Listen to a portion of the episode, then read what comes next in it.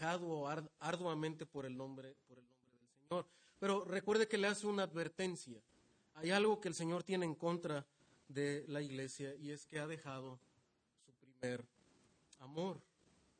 Y hermano, creo que esta es una, es una advertencia amorosa de parte de Dios para, para cada una de las, de las iglesias. Creo que inclusive cuando, cuando nosotros recordamos la historia de una iglesia naciente, una iglesia local, naciente, es muy nostálgico y es, es a veces muy emocionante, tanto que las personas que tal vez tuvieron sus inicios en esa, en esa iglesia o estuvieron en parte de sus inicios, hay un deseo de querer regresar a, esos momentos. Porque la vida cristiana era sencilla. No había eh, muros, tal vez no había un sonido más sofisticado como lo tenemos ahora, no había una transmisión en, vivo, no, probablemente ni había internet en, ese entonces. Y, y, la vida cristiana era muy sencilla. La gente viene escucha la palabra del Señor, hablan entre ellos, se animan unos a otros, eh, se animan a, querer traer familia, que conozcan del Señor, que conozcan la iglesia, que, eh, que puedan crecer en, la palabra de Dios. Probablemente, hermanos, quieren estar juntos, ¿verdad? Se invitan a comer los unos a los otros, quieren pasar tiempo juntos, eh, comparten alabanzas y, la vida cristiana en los inicios de, de las iglesias es muy sencilla.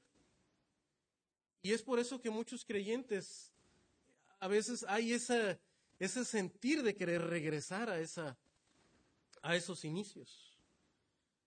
Y hermano, no es tanto por la, eh, y desde luego creo que a veces conforme la iglesia crece y es necesario que la iglesia crezca en infraestructura, crece la membresía, crece el número de, personas, se requieren espacios más grandes que nos cubran del frío, del calor, que ahora, ¿verdad? Y en un área como la que vivimos nosotros se requieren climas. Iglesias tal vez requerirán calefacción en otros, en otros lugares. Y cosas más, más sofisticadas para que como creyentes querramos estar cómodos, ¿verdad? escuchando la palabra, la palabra de Dios, esa sería la, intención, y, otras cuantas más herramientas tecnológicas para que la palabra de Dios corra. Probablemente se va a requerir equipo de sonido, instrumentos, para que la, adoración, ¿verdad?, también pueda ser un acto donde la iglesia eh, se conecte con el Señor y disfrute de la presencia de Dios. Pero desde luego, hermano, entendemos que a veces con todos esos avances, nuestro corazón puede enfocarse en, más en la, en, la estructura, en la organización inclusive, en las actividades, en la planeación, en, el desarrollo de la tecnología, de la infraestructura, y perder de vista la vida cristiana sencilla donde nos amamos los unos a los otros, donde compartimos los unos a los otros, donde nos relacionamos los unos a los otros. Probablemente mientras más crece el número de miembros, más, más difícil será poder conectarnos los unos a los otros. Y es por eso, hermano, que el Señor también para nosotros en el, siglo XXI es esa advertencia que entre un arduo trabajo, que entre tantas cosas que podemos hacer, perdamos de vista nuestro primer amor, es decir, nuestra conexión con el Señor, nuestra pasión por el Señor, nuestro amor por su palabra y nuestro amor los unos a los otros, porque de nuestro amor por Dios fluye el amor entre los miembros y la vida de los miembros. De hecho, hermano, a veces pudiera ser, pudiera ser que los miembros más activos de una congregación sean los menos fructíferos. Este es un peligro eh, del que nos tenemos que cuidar cada uno de nosotros, porque muchas veces los miembros más activos de nuestra congregación pudiéramos ser los menos fructíferos. Dice, ¿cómo, es que esto puede ser así? Bueno, es que debemos de entender el fruto de la manera en que Dios lo ve y el crecimiento de la manera en que Dios lo ve. Por eso el Señor, aunque alaba todas estas cosas, un arduo trabajo, un celo por la doctrina de, por la doctrina sana, la doctrina bíblica, y por confrontar a los, a los falsos maestros, trabajar duro por el Señor, pero el Señor también está cuidando de su iglesia para que no se enfríe en su amor por el Señor y por los demás. Entonces, ¿cuál es el fruto que Dios busca en su iglesia? ¿Cómo es que nosotros como iglesia, después de muchos años, no debemos de perder de vista lo que el Señor quiere de su iglesia? A veces vamos a, vamos a ser tentados cuando vemos tal vez otras iglesias en otros lugares, en otras ciudades, que van a crecer en, en alguna manera en base a su contexto, en base a su necesidad. Pero no quiere decir, hermano, que debemos pensar que nosotros no estamos creciendo porque tal vez no tenemos tal o cual cosa, o pensar que hemos crecido porque tenemos tal o, cuales ah, avances. No debemos evaluar el, crecimiento personal y de nuestra iglesia solamente en base a, las estructuras o a las cosas eh, que se ven. No debemos medir únicamente el avance del Evangelio y de la obra de Dios. Por eso, porque el, el medidor de Dios, el metro de Dios, el termómetro de Dios, no se mide únicamente en esas cosas, aunque serán necesarias también en la vida de la iglesia.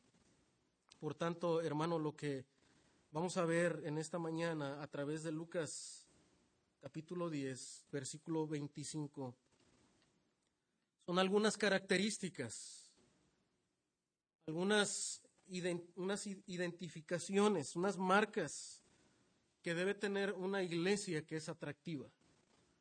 Una iglesia que es atractiva. Que es atractiva, hermanos, a la vida de otras personas, al corazón de otras personas. ¿Cómo se ve, cómo se distingue una iglesia verdaderamente atractiva? Y eso lo vamos a ver a través de este, de este pasaje. Dice el texto, versículo 25 de capítulo 10, He aquí, un intérprete de la ley se levantó y dijo para probarle, Maestro, haciendo qué cosa heredaré la vida eterna. Él le dijo, ¿qué está escrito en la ley? ¿Cómo lees? Aquel respondiendo dijo, amarás al Señor tu Dios con todo tu corazón y con toda tu alma y con todas tus fuerzas y con toda tu mente y a tu prójimo como a ti mismo. Y le dijo el Señor, bien has respondido, haz esto y vivirás.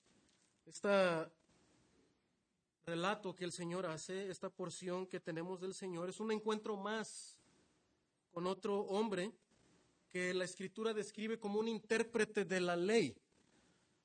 Es decir, alguien que conocía la, palabra de Dios, el Antiguo Testamento y muy especialmente los primeros cinco libros de la ley.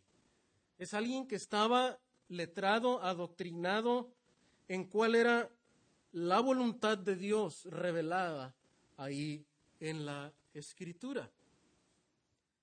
Es un intérprete de la ley se levantó y dijo al Señor para probarle. Observe que la escritura dice cuál era la intención de este hombre.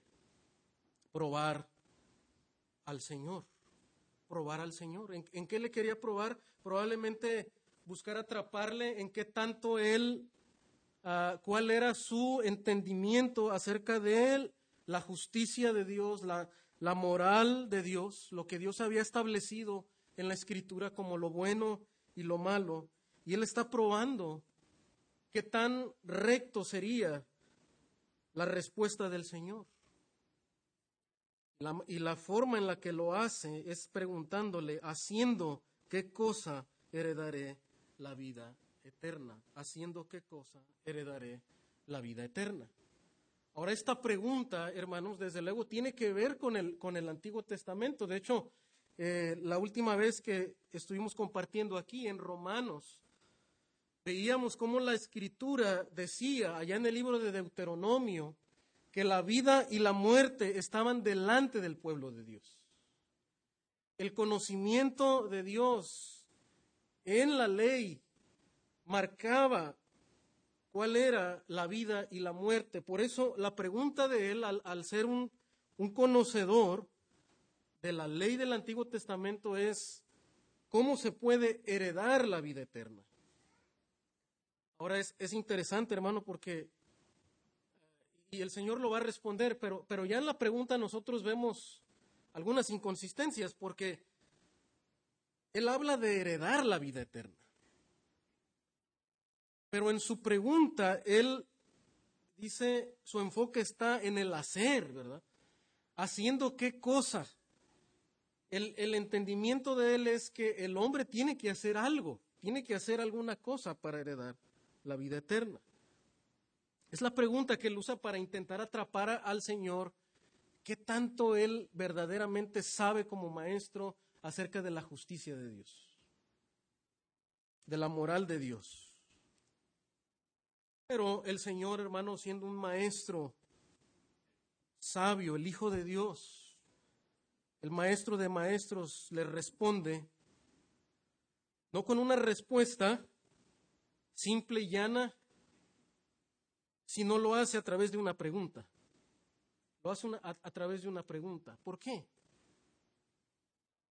Hermano, el Señor quiere conducir a este hombre a que él evalúe, que él entrar en él en un diálogo donde él lleve su mente a la escritura y piense de una manera bíblica y reflexione acerca de en dónde está la vida eterna cómo se obtiene la vida eterna. Él le dijo, ¿qué está escrito en la ley? ¿Cómo lees? Bueno, el Señor aquí, siendo Él el Hijo de Dios y teniendo toda la autoridad como, como el Hijo de Dios, sin embargo, Él sabe, ¿verdad? Porque es el Hijo de Dios, que la palabra de Dios es la autoridad, es la voz de Dios, es la autoridad del Padre. Es el medio por el cual Dios creó todas las cosas. Por eso Él le, conduce a la, a la, escritura. Y en vez de decir, mira, esto es lo que yo digo, que desde luego también las palabras de Jesús son verdad y son autoridad, pero Él lo lleva a la, ley de Dios, que es la autoridad, y le dice, que está escrito, ¿verdad? En la ley. Le dice, tú lo sabes, es que tú eres un, tú eres un maestro de la ley. Tú eres un intérprete de la, escritura, por lo tanto debes de saber, y parte del conocimiento que él ya tiene, y le dice que está escrito en la ley. ¿Cómo lees? Entonces él responde, amarás al Señor tu Dios con todo tu corazón y con toda tu alma y con todas tus fuerzas y con toda tu mente y a tu prójimo como a ti mismo. Ahora, hermano, ¿no, no, no le sorprende de pronto esta respuesta? Porque él dice, haciendo qué cosa heredaré la vida eterna. Y él no recita los diez mandamientos, por ejemplo, sino más bien que hacen. Hace un resumen de los diez mandamientos, mostrándonos que efectivamente este hombre era un, un conocedor de la ley, era un verdadero intérprete de la ley, era tan buen intérprete en un sentido humano todavía acá, que es capaz, y desde luego siguiendo la tradición de los buenos maestros de la ley, de resumir la ley en dos mandamientos. Porque desde luego la, la misma ley hacía referencia a eso. En Deuteronomio 6.5, en Levítico 19, 18, vemos estos resúmenes de la ley donde el Señor dice, ¿verdad? La vida y la muerte están en amar al Señor, tu Dios, con todo tu corazón, con toda tu alma, con todas tus fuerzas y con toda tu mente. Es decir, lo que el Señor está requiriendo del ser, del ser humano, del hombre, es amarlo a Él con todo el ser. Desde lo más profundo del corazón, dice, del alma y todo lo que hace, su, su energía, dedicada totalmente a Dios, su mente, sus pensamientos. Esa es la demanda de la justicia de Dios. Y en eso se resumen los diez mandamientos. Y, toda la, todos los, cada precepto que Dios le había dado al ser humano de lo que tenía que hacer estaba concentrado en esta exigencia de Dios. Pero también había una, una implicación y él la resume muy bien.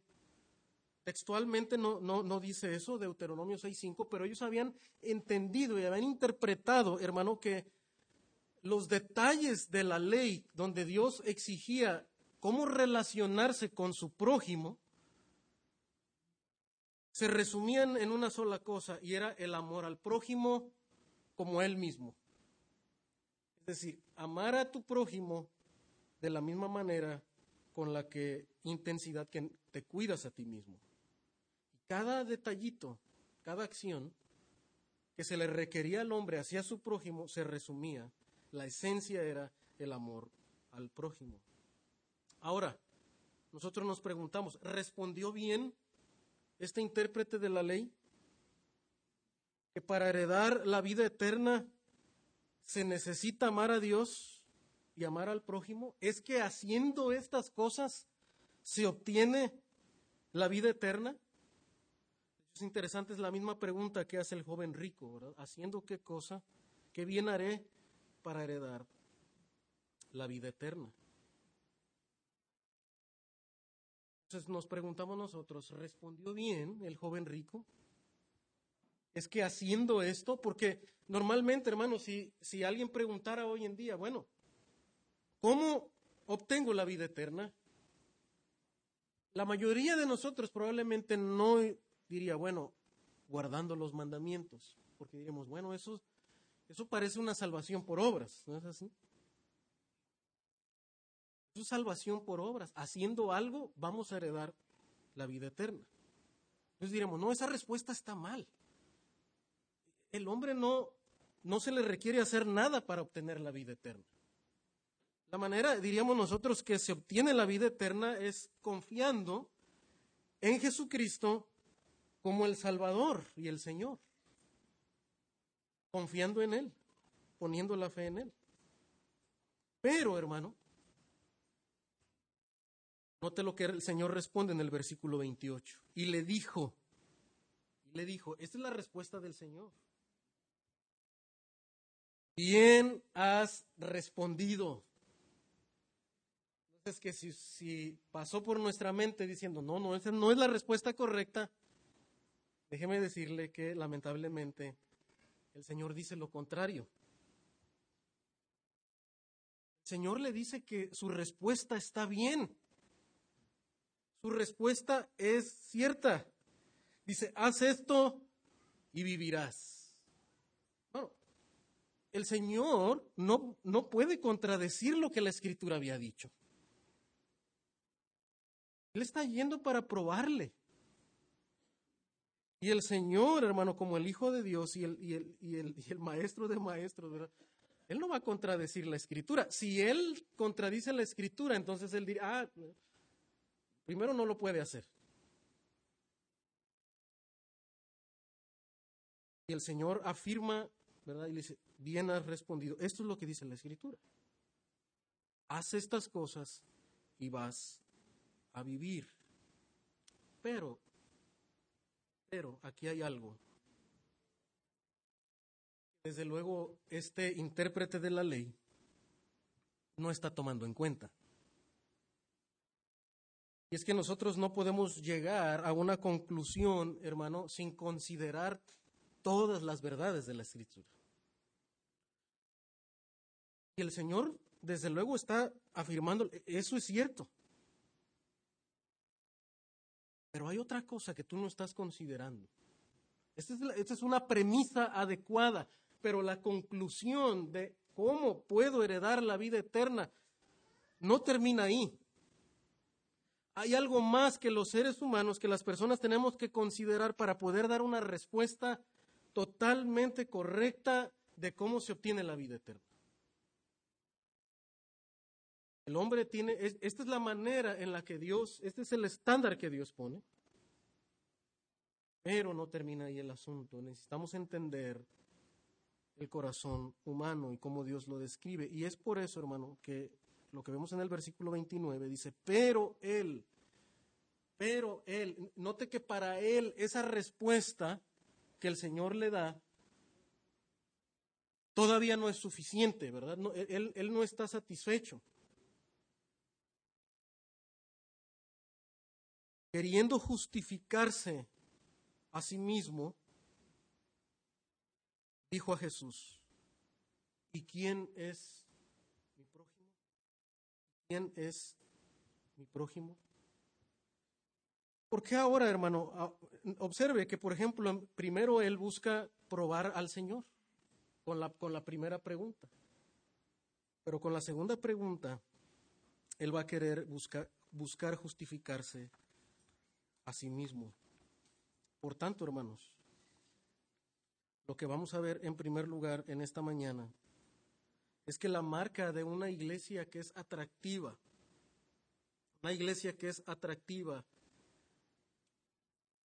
está llena de personas que están convencidos de que su justicia proviene primeramente de parte de Dios. Son personas que han entendido que su justificación viene de parte de Dios. Porque lo que está buscando este hombre, dice la escritura, es justificarse a sí mismo.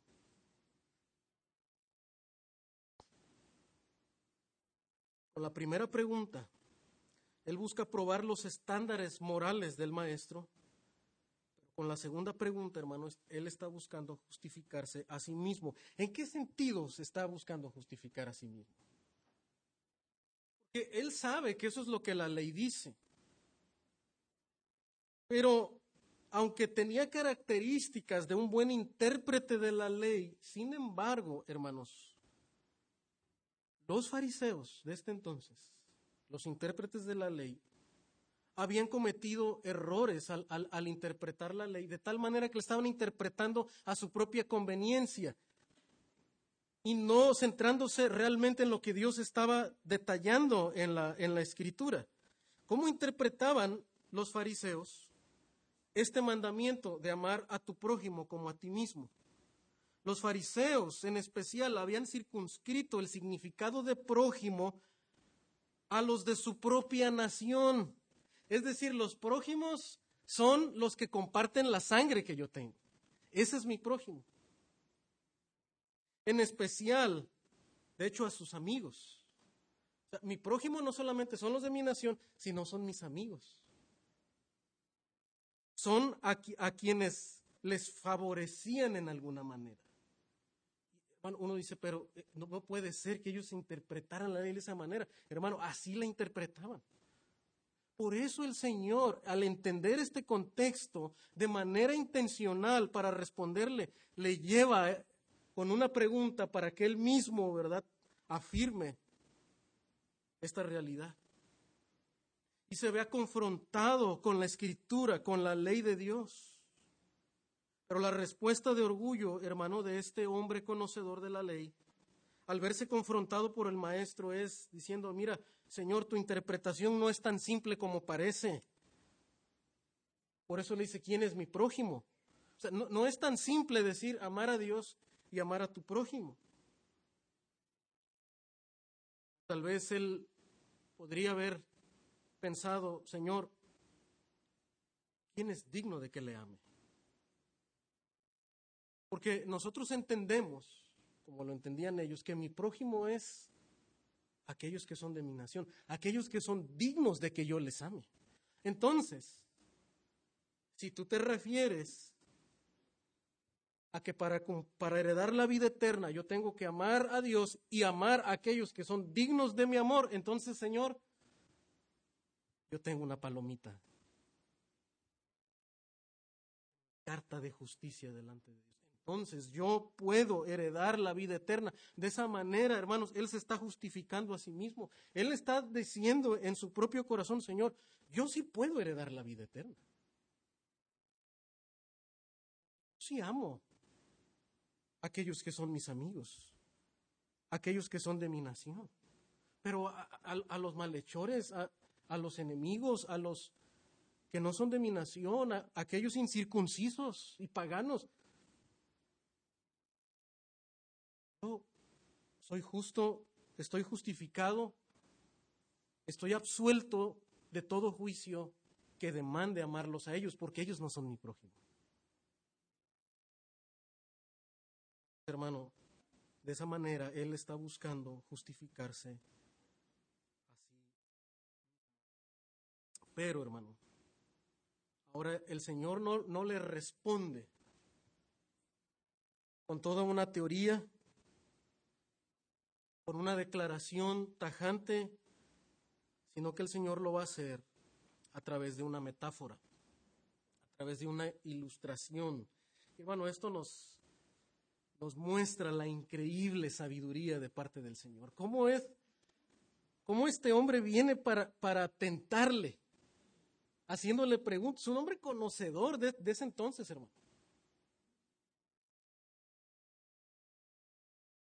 Y viene para probarle, pero, pero el Señor le responde, hermano, de una manera tan rápida, pero de una manera tan sencilla, a través de una, de una ilustración, para confrontarlo, para ayudarle, llevarlo al Evangelio. Lo va a hacer a través de esta narrativa, dice el Señor, versículo 30 de Lucas 10. Respondiendo Jesús dijo, un hombre descendía de Jerusalén a Jericó y cayó en manos de ladrones los cuales le despojaron e hiriéndole se fueron dejándole medio muerto. Aconteció que descendió un sacerdote por aquel camino y viéndole pasó de largo. Asimismo un levita llegando cerca de aquel lugar y viéndole pasó de largo. Pero un samaritano que iba de camino vino cerca de él, viéndole, fue movido a misericordia. Da cuenta, hermano, que los primeros hombres que entran en esta escena, donde está un hombre ahí perdiendo la vida, desangrándose, y estos hombres que están ahí, pasando levitas que desde luego eran judíos, pero también tenían una función importante en la religión judía, dice, llegando cerca de aquel lugar y viéndole pasaron de largo. Es decir, hermanos, que al verle, en ellos pasó la misma pregunta que está haciendo este hombre. ¿Quién es mi prójimo? ¿Este hombre será digno de que yo le ame? ¿No será que este hombre, seguramente por algo está herido ahí, ¿verdad? Él se lo buscó. Probablemente es un malhechor. Probablemente ni es de mi nación. O sea, y al verle herido, hermano, y al hacerse esas preguntas, decir, ¿quién, ¿quién es digno de mi amor? ¿Quién es mi prójimo? Lo ignoraron, pasaron de largo. Y asimismo un levita, llegando cerca de, de aquel lugar, viéndole, pasaron de largo. Entonces, hermano, la iglesia que es atractiva, en primer lugar, hermano, entiende su verdadera condición delante de Dios y reconoce de dónde proviene su justicia. Y aunque el Evangelio, hermano, en primer lugar, a veces puede no ser atractivo para algunos. Es decir, para algunas personas, lo que les atrae en, alguna iglesia es la infraestructura, es el tipo de alabanza que se, que se practica ahí, son las actividades. Muchos hoy en día están buscando milagros espectaculares, entretenimiento, charlas motivacionales. Hermanos, sin embargo, el Evangelio de la justicia de Dios es el único mensaje verdaderamente esperanzador que nos restaura a una auténtica relación con el Señor. Cuando los creyentes, hermano, en vez de estar buscando justificarse a sí mismo delante de los demás o delante de Dios, y llegan a la iglesia y empiezan a escuchar el Evangelio, y se ven desnudos delante de Dios y empiezan a ver su verdadera condición, hermano, se dan cuenta que ya que no hay más por qué intentar justificarse.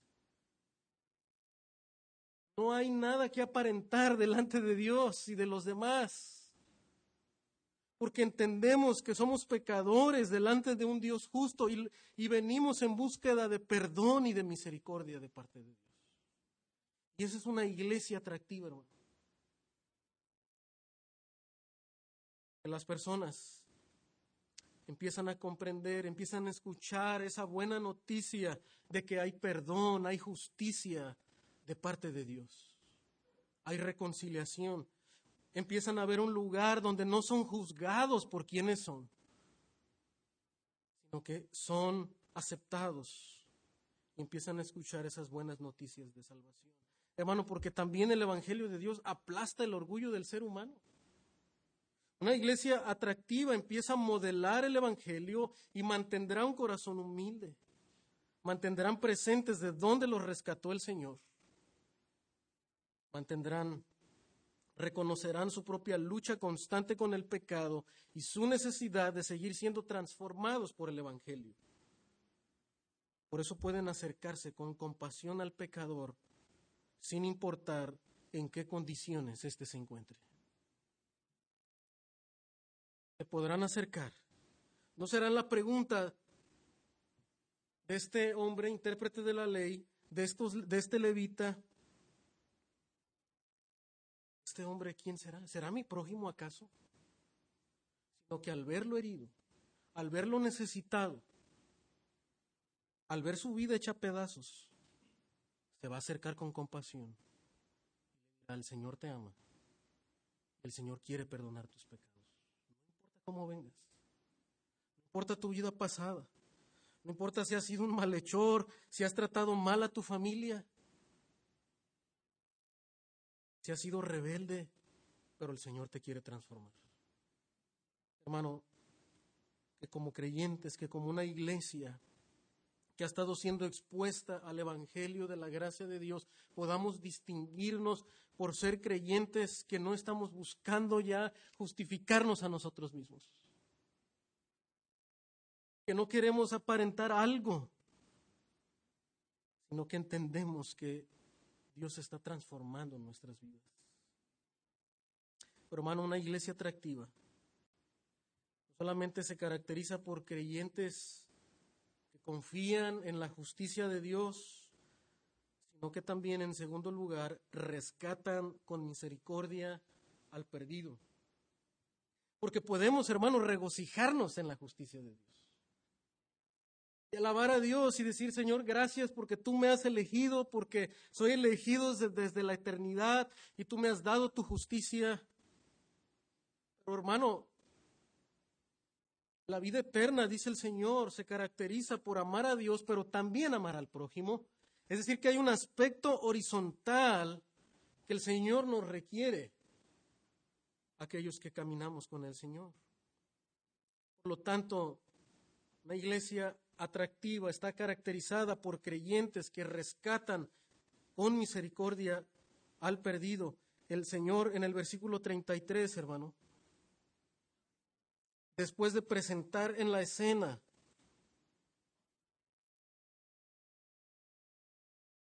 a un sacerdote, a un levita, ahora hace un contraste en el versículo 33. Dice, pero, pero, un samaritano, un samaritano. Aquí aparece en escena, hermano, ahora un hombre que no tiene nada que ver con la religión de ese tiempo, la gente que estaba ahí importante en la religión judía. Un hombre que no tiene una posición importante. Pero hermano, no solamente eso. Un hombre que era menospreciado por los judíos. Un hombre que era visto como rechazado. De hecho, hermano, lo interesante en esta escena, en esta ilustración que el Señor plantea, es que sería inusual que un samaritano anduviera por ese camino. De hecho, esa ruta, dicen algunos comentaristas, que se le llamaba el camino de sangre. Era una ruta, dice ahí, que era de Jerusalén a Jericó. Jerusalén era un lugar alto, es decir, había muchas montañas camino a Jericó era, había que descender. Por lo tanto, hermano, usted puede imaginarse cómo era ese lugar. Era un lugar lleno de muchas montañas. Era un lugar lleno de cavernas, de lugares donde fácilmente los ladrones podrían esconderse para atacar. Ahora, recuerde que a Jerusalén a qué iban estos hombres? Iban a ofrecer sacrificios. Llevaban dinero para comprar animales en el templo y ofrecerlos. Iban a la capital. Por lo tanto, era, era un lugar, hermano, que los samaritanos desde luego entendían que era un lugar muy arriesgado para ser atacado por ladrones, pero también, hermanos, sería un lugar donde serían tratados con mucha hostilidad por los viajeros, mucha hostilidad. como dijo, recuerda aquella mujer samaritana en Juan capítulo 4, ¿por qué tú me pides agua? Le dice al Señor, siendo yo mujer samaritana, cuando judíos y samaritanos no se tratan entre sí no se atrevían ellos ni a, tocar, ¿verdad? Algo que los samaritanos hubieran tocado. Eran vistos como despreciados. Eran, eran una mezcla entre judíos con otras personas que no eran judíos. Por lo tanto, eran vistos como una raza impura. Por eso, hermano, el Señor usa a propósito a este hombre samaritano en escena que iba de camino. Pero ahora, hermano, el hombre que estaba herido, el hombre que estaba herido, no se nos dice de qué raza era, si era judío o si era un samaritano. Y a propósito lo hace el Señor. Precisamente estos hombres tenían esa incógnita. Y al preguntarse quién es mi prójimo, ellos no quisieron atender a la vida de este hombre cuando estaba ya casi muerto. Pero este hombre samaritano, hermano, que iba de camino, dice, vino cerca de él. Vino cerca de él. Ahora, hermano, en un lugar tan peligroso Este hombre no está considerando, hermano. Oye, pero si yo me acerco a este hombre y si me detengo aquí a ayudar a este hombre, ¿verdad? ¿Qué tal si de, pronto por atrás viene alguien, ¿verdad? Hoy en día en nuestro tiempo se, se usa todavía mucho eso, ¿verdad? Se ponen trampas en caminos peligrosos. Y los ladrones usan estas tácticas para poder atacar a las personas, una distracción. Pero hermano, este hombre al ver a, esta persona desangrándose, este samaritano, por su mente no pasan todos esos escenarios y estando en un lugar tan peligroso dice, vino a él y se acercó. Él no está considerando, este hombre será digno de que yo me acerque. él se acerca, dice, y viéndole fue movido misericordia. La razón por la que este hombre se acercó, hermano, es porque dice la escritura que fue movido a, misericordia. Porque la misericordia en el corazón del hombre es la que mueve al ser humano a poder actuar para ayudar al necesitado, para rescatar al perdido, sin importar, hermano, las condiciones de su entorno. Es la misericordia la que puede mover a una persona a acercarse a otro con compasión. Ahora, hermano, en la cultura de, aquel entonces, porque ahora el Señor va a describir cómo es que este hombre no solamente se acerca a Él, sino que tiene acciones que describen la hospitalidad, dice, acercándose, vendó sus heridas echándoles aceite y vino y poniéndole en su cabalgadura, lo llevó al mesón y cuidó de él. No solamente le rescata, sino que lo hospeda. Hermano, nuestra cultura define la hospitalidad de una manera muy limitada. Para nosotros la hospitalidad probablemente tiene solamente que ver con invitar a personas a cenar. Pero el Nuevo Testamento utiliza la palabra de una manera mucho más amplia. De hecho, la palabra en el original es xenofile. literalmente significa alguien que ama a desconocidos. Cuando usted ve la hospitalidad en el contexto del, de la escritura, en el marco de la escritura, la hospitalidad tiene que ver con atender a desconocidos. Era muy normal que en esta cultura las, las personas tuvieran que hospedar a desconocidos, a forasteros que iban en el camino, que se trasladaban a otros lugares. Por tanto, hermano, en el contexto de nosotros, lo que la Escritura nos está llamando a hacer es animarnos a pensar en la hospitalidad de una manera mucho más amplia. Mucho más amplia que, invitar a nuestros amigos a cenar. Tiene que ver con acercarse a extraños.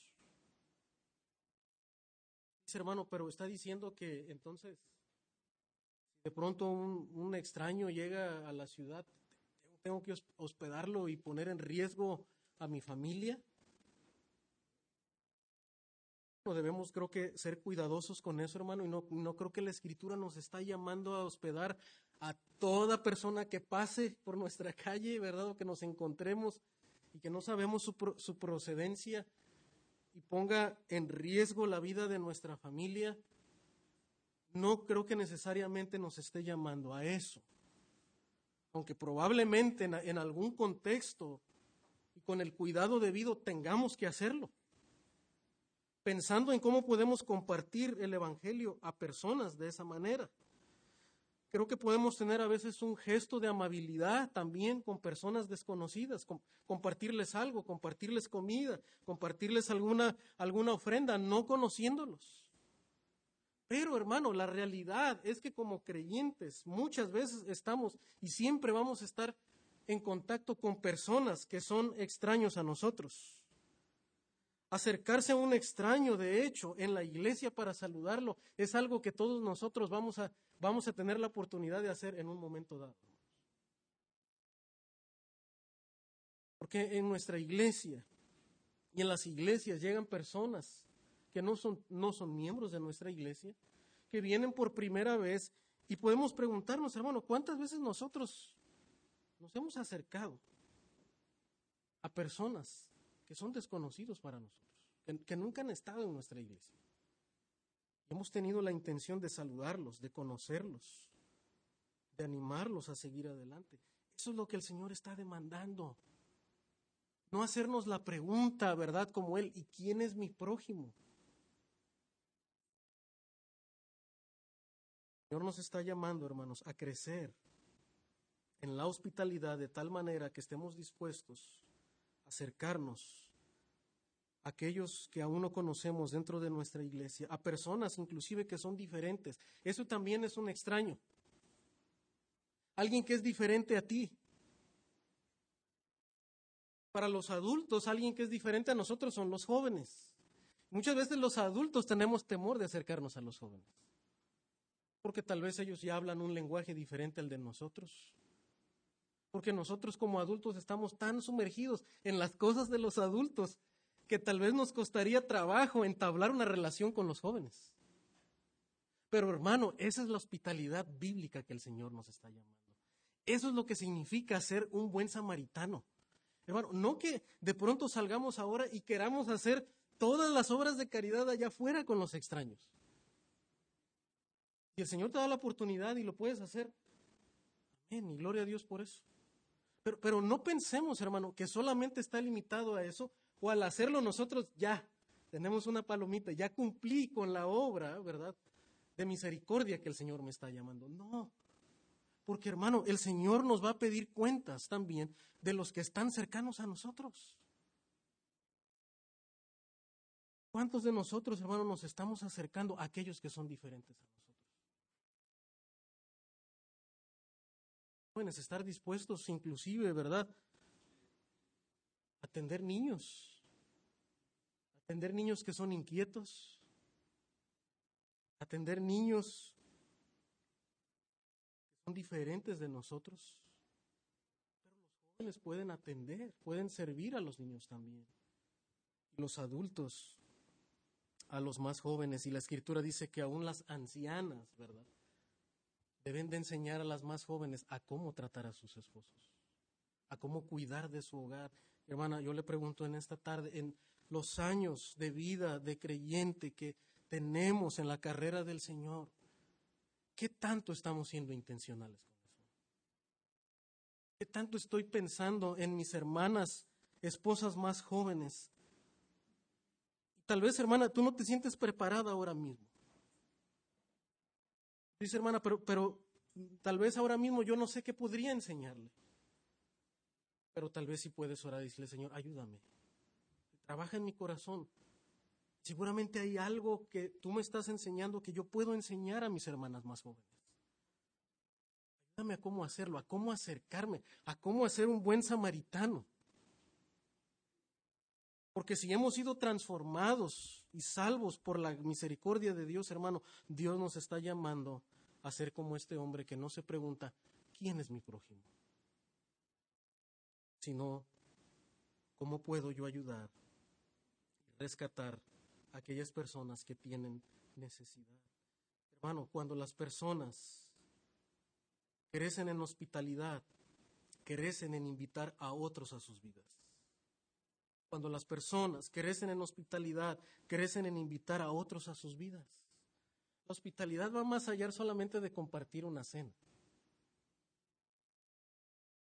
La hospitalidad, hermano, va más allá. Inclusive hoy estamos agradecidos y queremos celebrar los años de vida de nuestra iglesia con una comida, donde podemos compartir con otros. Hermano, pero sabe que usted podría participar de esa comida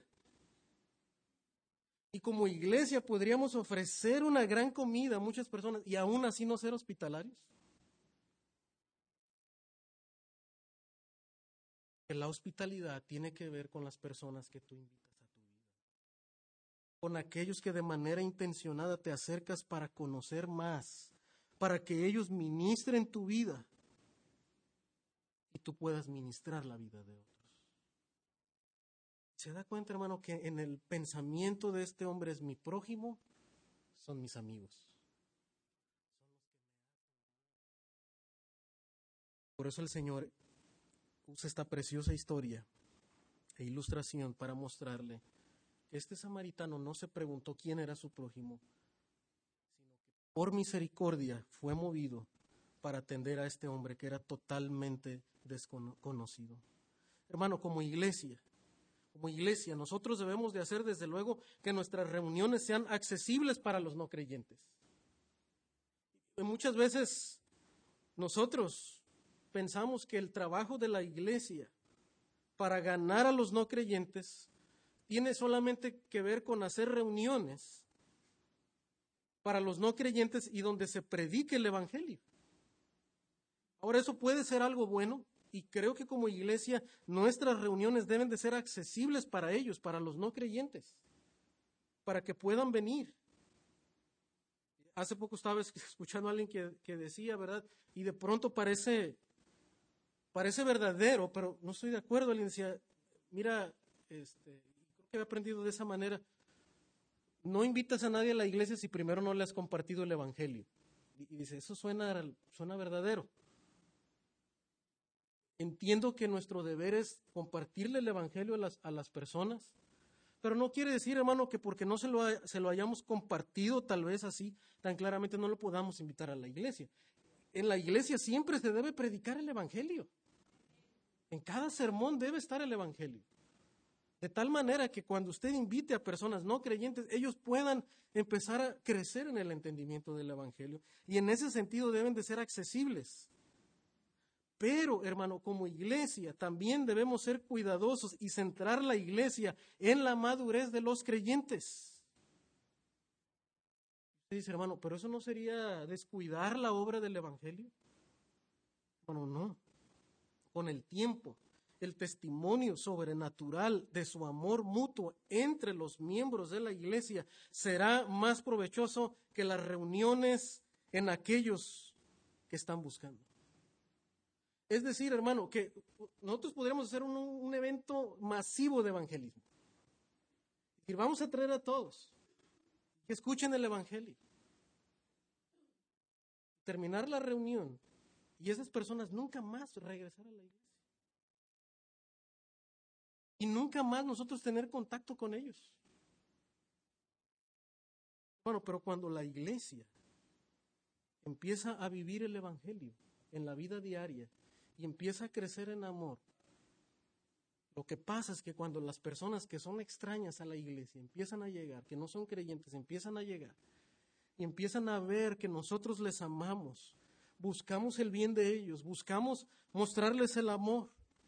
Cuando, nuestras, cuando nuestra familia, hermano, em, empieza a ver cómo nosotros nos tratamos entre nosotros, cómo usted como esposo ama a su esposa y cómo usted como esposa respeta a su esposo y lo ama y lo cuida, ¿sabe qué va a pasar, hermano?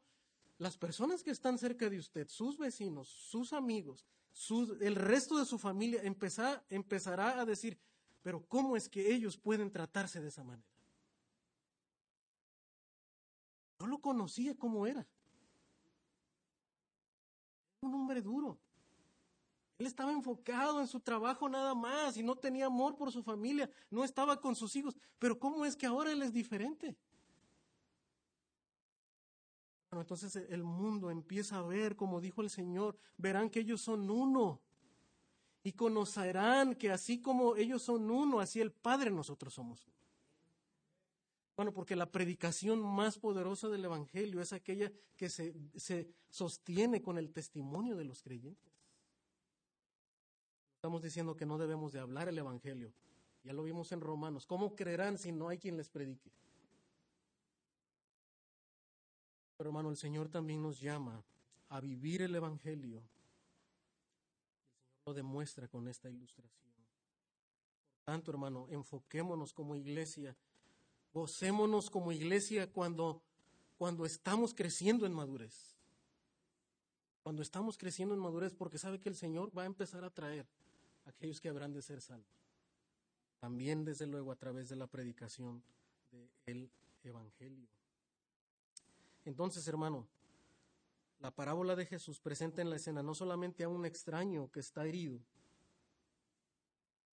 sino a, a un enemigo que necesita auxilio. Esto es lo que el Señor está demostrando. No solamente a un, a un extraño que está herido, sino a un enemigo que necesita auxilio. Porque hermano, muy probablemente, y aunque el, el, el, Señor no lo presenta, si no dice si este hombre era judío o era samaritano, pero como alguien ha dicho, cuando se cuenta una historia, todos asumimos, asumimos que los que están en esa historia son mexicanos, ¿verdad? Y muy probablemente el hombre que está aquí herido es un judío. Pero el samaritano, hermano, él no se pregunta si hombre, este hombre es judío. Sabe que muy probablemente es un enemigo de su raza. Ellos lo consideraban enemigo, pero a él no le importa eso. Y él se acerca a él.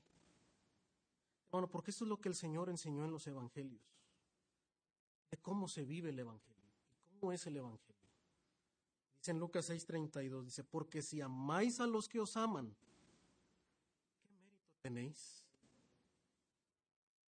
Esto también, los pecadores aman a los que los aman los que no tienen la vida de Cristo en ellos, los que no tienen el amor de Dios en sus corazones, también aman de esa manera. Es decir, no hay nada de espectacular y de sobrenatural en amar a alguien que también te ama. Esa no es la demanda que Dios dijo que para que tengas vida eterna debes de amar a Dios y amar a tu prójimo. Entonces Él dice, ah, ya está, ¿verdad? Yo amo a mi prójimo, amo a mis amigos. No, lo que el Señor está diciendo, ama a tus enemigos. Ama a tus enemigos. Cuando tú puedas amar a tus enemigos, entonces tú serás capaz de obtener la vida eterna. Ahora, nosotros sabemos, ¿verdad? Y ahorita veremos en un momento que precisamente el Señor lo quiere llevar a eso. A ver su incapacidad de hacerlo. Pero el Señor eso demanda, Lucas 6:33, y si hacéis bien a los que os hacen bien, ¿qué mérito tenéis? El Señor lo que está haciendo es precisamente, hermano, derribar la posibilidad de que Él crea que en, el, que en Él y en el corazón de los individuos hay mérito alguno para ganar la salvación. ¿Qué bien haré para la vida, tener la vida eterna? ¿Qué mérito tendré? Es el mérito. Ama a tus enemigos, porque también los pecadores hacen lo mismo. Y si prestáis a aquellos de quien esperáis recibir, ¿qué mérito tenéis?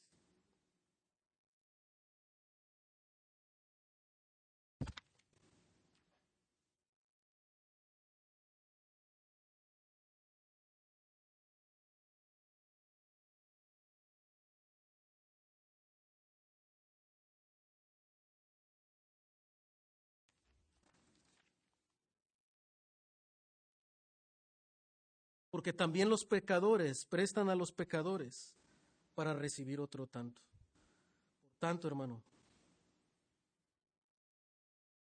no debemos basar nuestro trato hacia los demás, hacia las demás personas, en lo que ellos se merecen, en lo que ellos son dignos, sino en base a la misericordia. Samaritano fue movido a misericordia. Algunos enemigos, hermano, Probablemente nosotros podríamos pensar que enemigos serían aquellos que persiguen a la iglesia, aquellos que no practican nuestra misma, nuestra misma fe, aquellos que adoran a otro Dios, aquellos que son ateos. Pero hermano, la realidad es que muchas veces los enemigos el Señor serán los de tu casa. Unos enemigos pueden ser parientes, amigos nuestros, que se sienten ofendidos por algo que hicimos, ya sea con razón o sin ella. Probablemente esa ofensa verdadera, simplemente el sentir de aquella persona provocó que la relación se enfriara y dejara de existir. ¿Cuántos, ¿Cuántos de nosotros tenemos relaciones así con los más cercanos? Relaciones rotas, relaciones que se han enfriado con la familia. hermano, el Señor dice, ama a tu enemigo. Esa es la marca distintiva de aquellos que viven el Evangelio. Esto es la marca de una iglesia que es atractiva al mundo, hermanos comunidad de personas que están dispuestos a reconciliarse con aquellos con quienes han tenido diferencias, ya sea que son verdaderas ofensas o que son malos entendidos, hermano, reconcíliese pronto con ellas, dice el Señor en Mateo 5:23. Búscalos. Busca su perdón. Busca arreglar las situaciones lo más pronto. Porque esa es la demostración, hermano, del amor genuino. Amar a tus enemigos y a aquellos que os maldicen. De hecho, hermano, aquí mismo en, Lucas capítulo 10, eh, donde estamos, regresando, es interesante que en el contexto de este pasaje, antes que el Señor citara esta parábola, el Señor había tenido un encuentro con samaritanos, Lucas 9:51.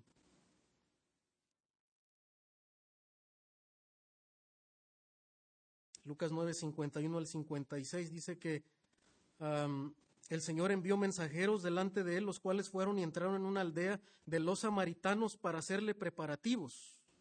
El Señor manda a un grupo de mensajeros para que le preparen,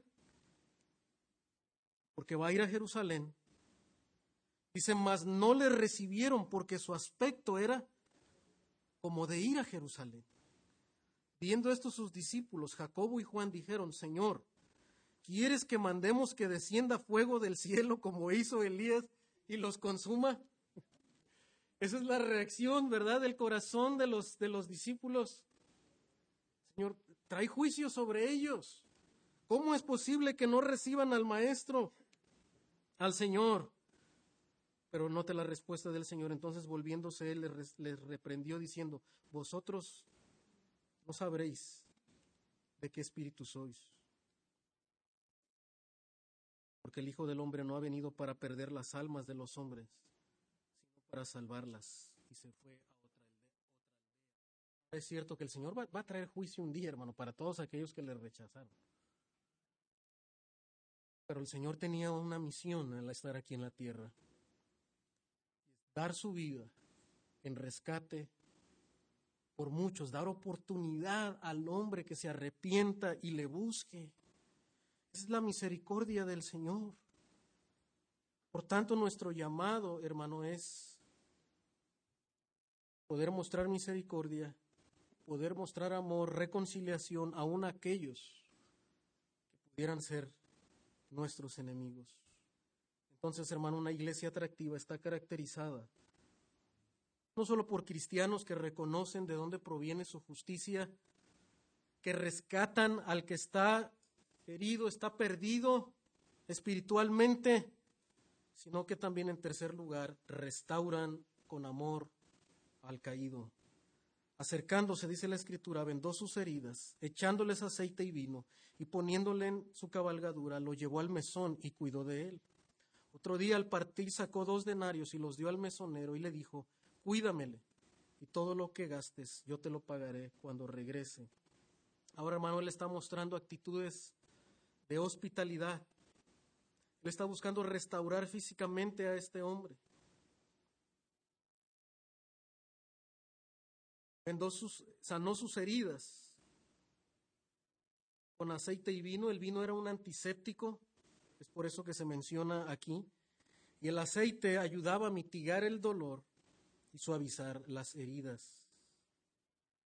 De esta manera, Él está mostrando, hermano, el cuidado que tiene para con este hombre que también ha rescatado. Por lo tanto, hermano, vemos en este pasaje, regresando a Lucas 10,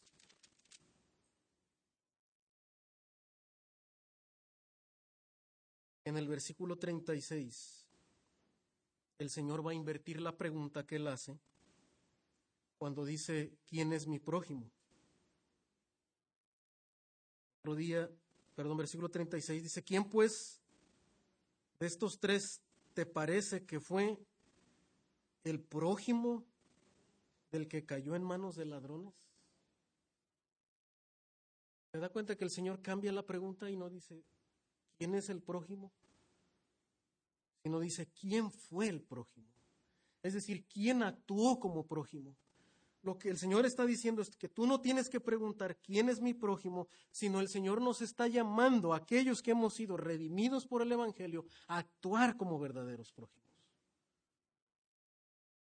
Rescatando y restaurando a aquel que ha caído. El buen samaritano dejó a un lado las diferencias raciales, los detalles religiosos y cumplió así la ley del amor de Dios, haciendo todo lo que un buen hospedador debería de hacer. De hecho, en el Salmo 23, Dios habla de ese cuidado de Dios para con David. Usando esta misma ilustración, ¿verdad? A, lo último del Salmo 23, de cómo Dios unge mi cabeza con aceite, cómo Dios sirve nuestra copa hasta rebosar, y cómo Dios nos cuida durante todo el camino, porque Dios, hermano, Dios, ese, Dios es ese hospedador Dios es lleno de misericordia, que restaura, que cuida de cada uno de nosotros. Y es por eso que Dios nos está llamando a reflejar esa imagen misma de su carácter a cada uno de nosotros. Dios restaura con misericordia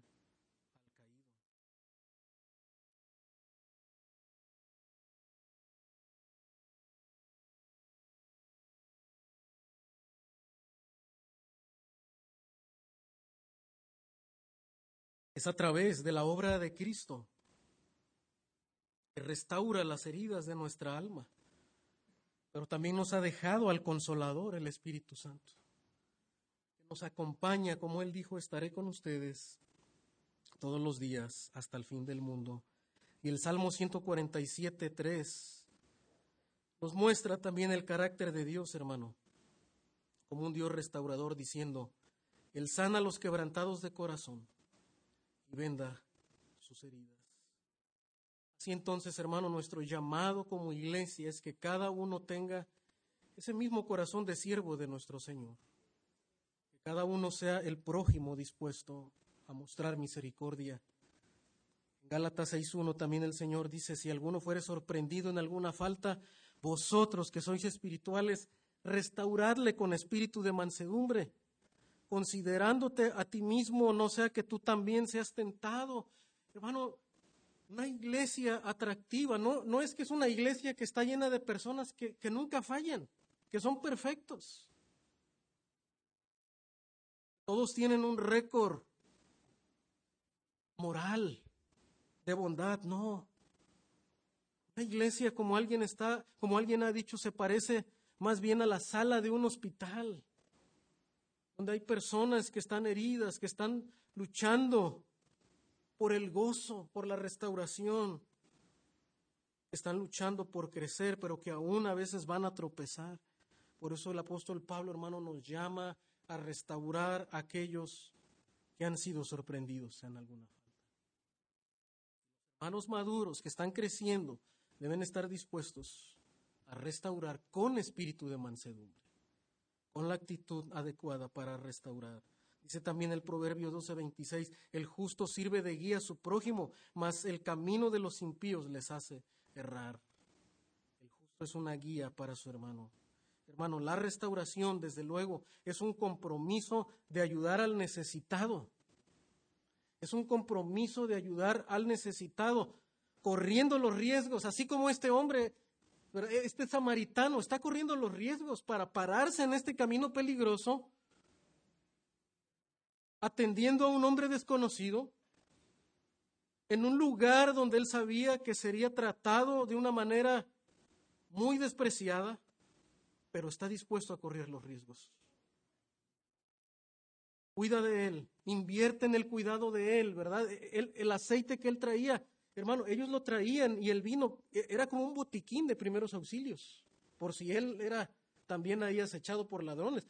Pero a él no le importa eso. Él saca de su vino y de su aceite y cura las heridas de este hombre, pero no termina ahí su cuidado.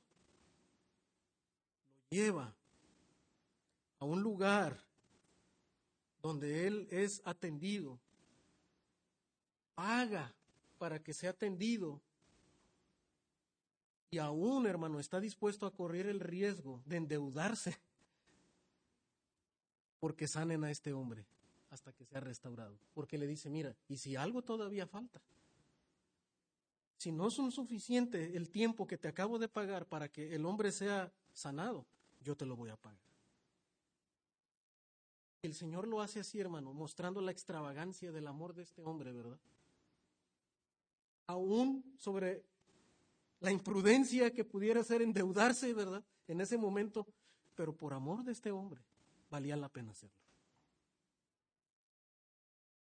Porque el amor bíblico corre riesgos. El amor al prójimo es arriesgado. Iglesia saludable, hermano. Una iglesia que el Señor quiere es aquella que está dispuesto a correr el riesgo a ser rechazado, a ser ofendido. Es un compromiso de paciencia, de compasión por el hermano que está necesitado. Hermano, ¿y sabe que por, eso las, las, iglesias cristianas hoy en día no, no están creciendo en ser una comunidad donde se aconsejen unos a otros? Dicen, bueno, el trabajo de la consejería es del pastor. Qué padre, ¿no? Qué bueno que el, el pastor, los pastores y algunos están yendo a, prepararse para la consejería, ¿verdad? Bienvenido, ¿verdad? Aquí necesitamos mucha consejería. Pero hermano, muchos de nosotros no estamos queriendo correr el riesgo de decir, oiga, pastor, yo quisiera aprender cómo aconsejar. Quisiera poder ayudar a otros hermanos. Yo quisiera aprender a cómo compartir el Evangelio. Y estar atento a, cómo están predicando romanos para yo poder replicar esto en, otro lugar. Y en teoría probablemente es sencillo aprender algunas verdades, pero en la práctica, hermanos.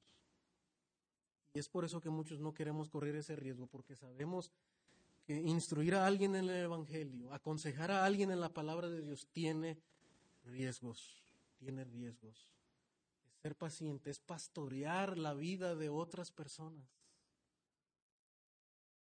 Es causa de muchos rechazos, es causa de que personas se van a ofender, se van a ofender por hablarles la verdad. Y aunque lo haga con amor, se van a ofender. Pero hermano, este hombre corrió riesgos. Es un compromiso sin límite, mientras que el prójimo permita seguir siendo ayudado. Ese es el compromiso de la consejería. Ayuda a tu hermano, mientras él quiera seguir siendo ayudado, mientras e, esa persona esté dispuesto a recibirte en tu casa, que le compartas el Evangelio y no te diga, sabes que yo ya no quiero nada más de Dios, no vuelvas a este lugar. hay que persistir y hay que insistir. Eso es compartir el Evangelio, porque muchas veces nosotros pensamos, bueno, compartir el Evangelio, sacar un folleto, ¿verdad? Tocar la puerta de un lugar, darle los cinco pasos, ¿verdad? Ya. Repitió una oración, ya un alma más, ¿verdad? Para el Señor. No. Es quédate ahí hasta que te des cuenta que realmente esa persona está conociendo al Señor y en sus ojos brilla o él puede ver claramente la luz del Evangelio. Hermano, eso, eso cuesta. Y a eso estuvo dispuesto el samaritano, a correr los riesgos. El amor por otros cristianos demuestra el poder del Evangelio al mundo que observa. Entonces, hermano, una iglesia saludable y creciente no es aquella que solo está caracterizada por su arduo trabajo y su celo por la sana doctrina, aunque el Señor alabe todas estas cosas y son buenas. Como regla general, la actividad de iglesia, hermano, se construye en las relaciones que van a permanecer. Cuando la, la vida de la iglesia se construye en esas relaciones, va a permanecer. La actividad que no lo hace no va a permanecer. Porque a veces nos podemos sentir satisfechos. Bueno, tenemos muchas actividades o deberíamos de hacer más actividades. Pero hermano, eso no mide la vida de una iglesia. Es la vida sencilla. ¿Se acuerda cómo empezamos?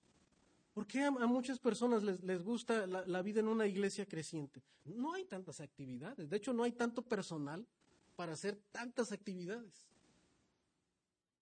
Tal vez ni siquiera hay tantos recursos financieros para, para sostentarlas. Pero hermano, lo que sostiene la vida de una iglesia son esas relaciones de los unos a los otros en amor que permanecen. Al fin y al cabo, hermano, las personas son eternas. Todo lo demás va a pasar. Inclusive estos muros.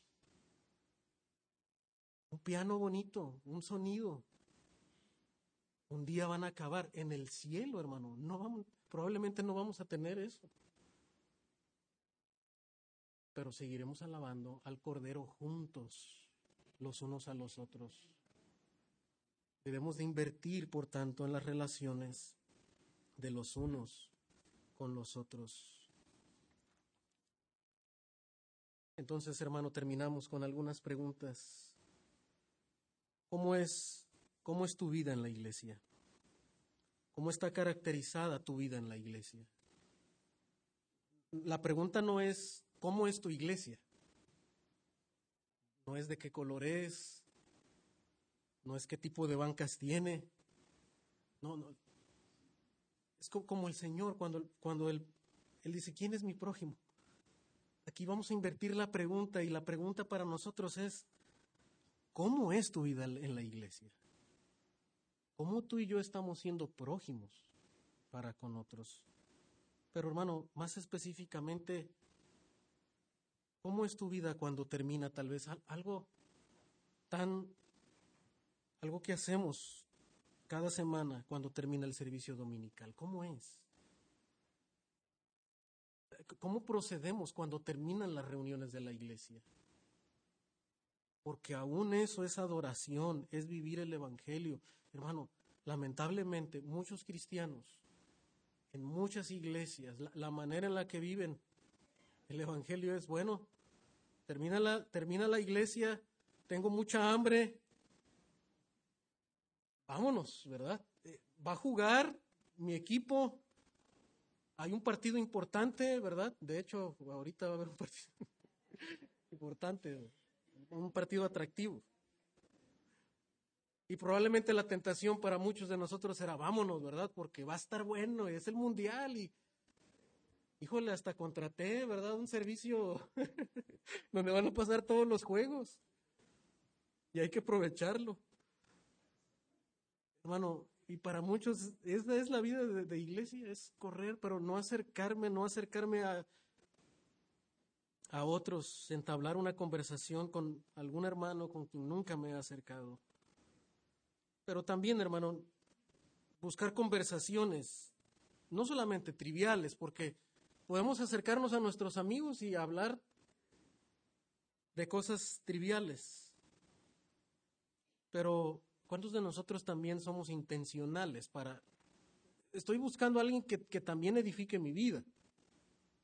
Con alguien que inclusive a veces sé que me va a llamar la atención, que me va a animar, que, que me va a instruir en amor, que me va a preguntar de mi vida espiritual, que me va a animar, con quien tal vez me puedo juntar a leer juntos un libro de la Biblia, un libro cristiano. Hermano, debemos buscar edificar ese tipo de relaciones, o que yo pueda edificar más a alguien en la iglesia. Bueno, ¿a cuántos estamos animando a permanecer en el Señor? Alguien que te has dado cuenta que no está siendo muy constante en la iglesia. Lo puedes visitar, le puedes hablar, para animarlo. ¿A cuántos has hecho una visita cuando están desanimados, están débiles, están afligidos, hermano? Es un llamado que el Señor nos hace a la iglesia. El ilustre intérprete de la ley quiso ser probado, quiso probar al maestro, pero fue él quien salió reprobado con, la con las preguntas y el Señor ahora le dice, ¿quién de ellos fue el prójimo? Y él responde bien, ¿verdad? Aquel que hizo de misericordia. El Señor le dice, ve tú y haz lo mismo. Ve tú y haz lo mismo. Y hermano, el punto donde el Señor nos quiere llevar es que ciertamente cuando perseguimos el estándar del amor de Dios, todos salimos reprobados. Tú y yo no somos salvos porque somos buen, somos buen samaritano. Somos salvos porque Dios ha puesto su justicia en nuestra cuenta. Pero ahora, por esa misericordia que el Señor nos ha demostrado, Él nos llama y nos invita a vivir cada día como Él es. Esa calificación reprobatoria nos debe llevar, hermano, cada día a los pies de Cristo. Cada día nos debe llevar a no conformarnos con lo que ya somos. Porque si miramos lo que el Señor nos, nos, nos exige, amar aún a nuestros enemigos, buscar reconciliarnos aún con aquellos que se han sentido ofendidos, hermano, nuestro corazón humano no, no quiere responder de esa manera. Pero eso nos debe llevar a cada día a buscar al Señor, quien es la fuente del amor verdadero, hermano. Entonces, que podamos ver la vida de nuestra iglesia y podamos ser animados a crecer de esta manera, no por las actividades, no por los ministerios, no por la cantidad de recursos teológicos, sino la conexión de amor que haya entre cada uno de los miembros de nuestra